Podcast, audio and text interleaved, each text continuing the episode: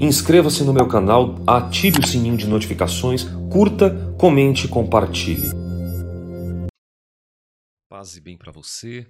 Eu quero trazer uma reflexão sobre paz em dias de guerra, quando o coração ansioso, pensativo, produzindo cada vez mais toxicidade, a gente pode recorrer às psicoterapias, à própria comportamental, fazer alusões à neurociência sobre como anda a nossa mente, nosso cérebro. A gente pode desenvolver também uma profundidade psicanalítica dentro de um contexto de uma análise, mas você também tem a soberana palavra de Deus, que pode mudar tudo ao seu redor em as conturbações, as perturbações. Aproxime-se dessa verdade e veja como isso pode fazer toda a diferença na sua vida. Veja o que eu quero ler para você, o que a Bíblia diz acerca da paz e como ela pode ser perfeita aos olhos de quem precisa de descanso, de repouso e de alívio para a alma. Vamos lá. João 16, 33 traz um verso. Eu disse essas coisas para que em mim vocês tenham as palavras de Jesus. Neste mundo vocês terão aflições. Contudo, tenham ânimo, porque eu venci o mundo, disse Jesus. Aí você vai para Filipenses 4, 6 e 7, quando o apóstolo Paulo declara uma palavra que eu amo de todo o meu coração. Não andem ansiosos por coisa alguma, mas em tudo pela oração e súplicas, e, em, com, a, e com ação de graças, apresentem seus pedidos a Deus. E a paz de Deus que excede todo entendimento guardará o coração e a mente de vocês em Cristo Jesus. A gente sabe que quando a vida, muitas vezes por puxadas de preocupação, a gente raciocina, interpreta isso. E essa interpretação é um problema em demasia, porque a gente às vezes acaba se passando e colocando muito as nossas preocupações, crenças e limitações. Mas graças a Deus que Deus tem sempre uma palavra de motivação para nos abençoar e nos dar aquilo que precisamos. É tempo de sarar, de reviver. Mas o interessante nisso tudo, meus irmãos, é que quando nós nos colocamos à disposição de aprender sobre o conhecimento das coisas que vão nos trazer verdade, nos trazer paz, nos trazer eh, calmaria para o coração, nem sempre o mundo ao nosso redor está em favor Parece que as coisas ficam sempre mais conturbadas quando a gente está em paz. O legal é que quando essa paz vem de dentro para fora, quando o teu espírito se encontra com a tua alma, o que é chamada a tricotomia, corpo, alma espírito. Você vive em dicotomia, corpo conectado à alma e o espírito se conecta após corpo.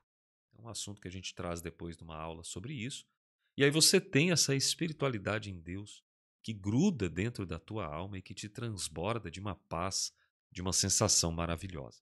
O ser humano se reconstrói, ele peca, ele falha, ele erra, mas ele se reconstrói. E aí eu queria dividir com você aqui sobre essa ideia da paz. A paz pode estar sendo roubada por questões muito simples. Por exemplo, a falta de a falta de um encontro com você mesmo, no chamado autoconhecimento, que é algo que a gente sempre tem aqui trazido e influenciado.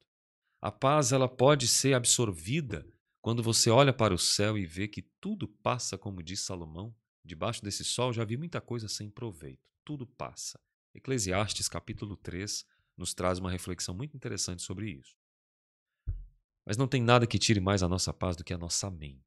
Por isso que o mentalismo é fundamental, o tratamento, a busca, a interpretação, o entendimento para saber o porquê. Pelo mesmo caminho da confusão, você desfaz esse nó. Sabe aquelas imagens de psicologia onde a pessoa conversa com um psicólogo e de repente ali naquele momento ele tem aquela aquela linha emaranhado e o psicólogo do outro lado meio que desfazendo essas linhas, ajudando a pessoa com seus pensamentos, mudanças de sentimentos e padrões comportamentais. Tudo isso é possível no diálogo, na conversa, na devoção. Você pode fazer isso diante de Deus e diante dos homens. Eu queria abençoar sua vida e dizer para você que o que você mais puder fazer hoje é se encostar nessa espiritualidade em Deus que vai trazer para você algo tremendo. Deixa eu finalizar essa mentoria clínica para você, biopsicossocial, espiritual, com algo fantástico. Deixo a paz a vocês, a minha paz dou a vocês. Eu não dou como o mundo dá. Não se perturbe o seu coração e nem tenham medo. João capítulo 14, versículo 27. Antes um pouquinho, em João 14, 14, sim, Jesus diz, vocês podem pedir tudo a mim e eu vos darei. Essa dinâmica de trazer a espiritualidade tem sido uma verdade na minha vida desde sempre. Até nessa música que a gente cantava, mais ou menos assim, ó. A minha paz não vou lá dou, como a que o mundo dá, para que nenhum tostão compre a paz por um momento. A paz e o amor que o mundo dá são passageiros, vêm e vão com o vento. Uma música de um grande amigo cantor, Beto Brisa, que já se foi, mas que deixou muitas letras bonitas e inspiradas na saúde mental, na palavra de Deus. Eu quero agradecer sua presença aqui comigo, lembrando que nós estamos nessa jornada bonita de saúde, neuronutrição, espiritualidade e relacionamento. Eu vejo você no nosso próximo episódio aqui de Mentoria Clínica.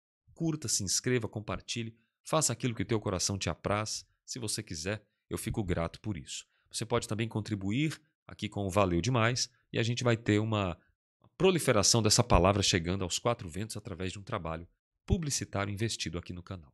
A gente se vê, vamos em frente, juntos somos mais. Que Deus te abençoe onde você estiver.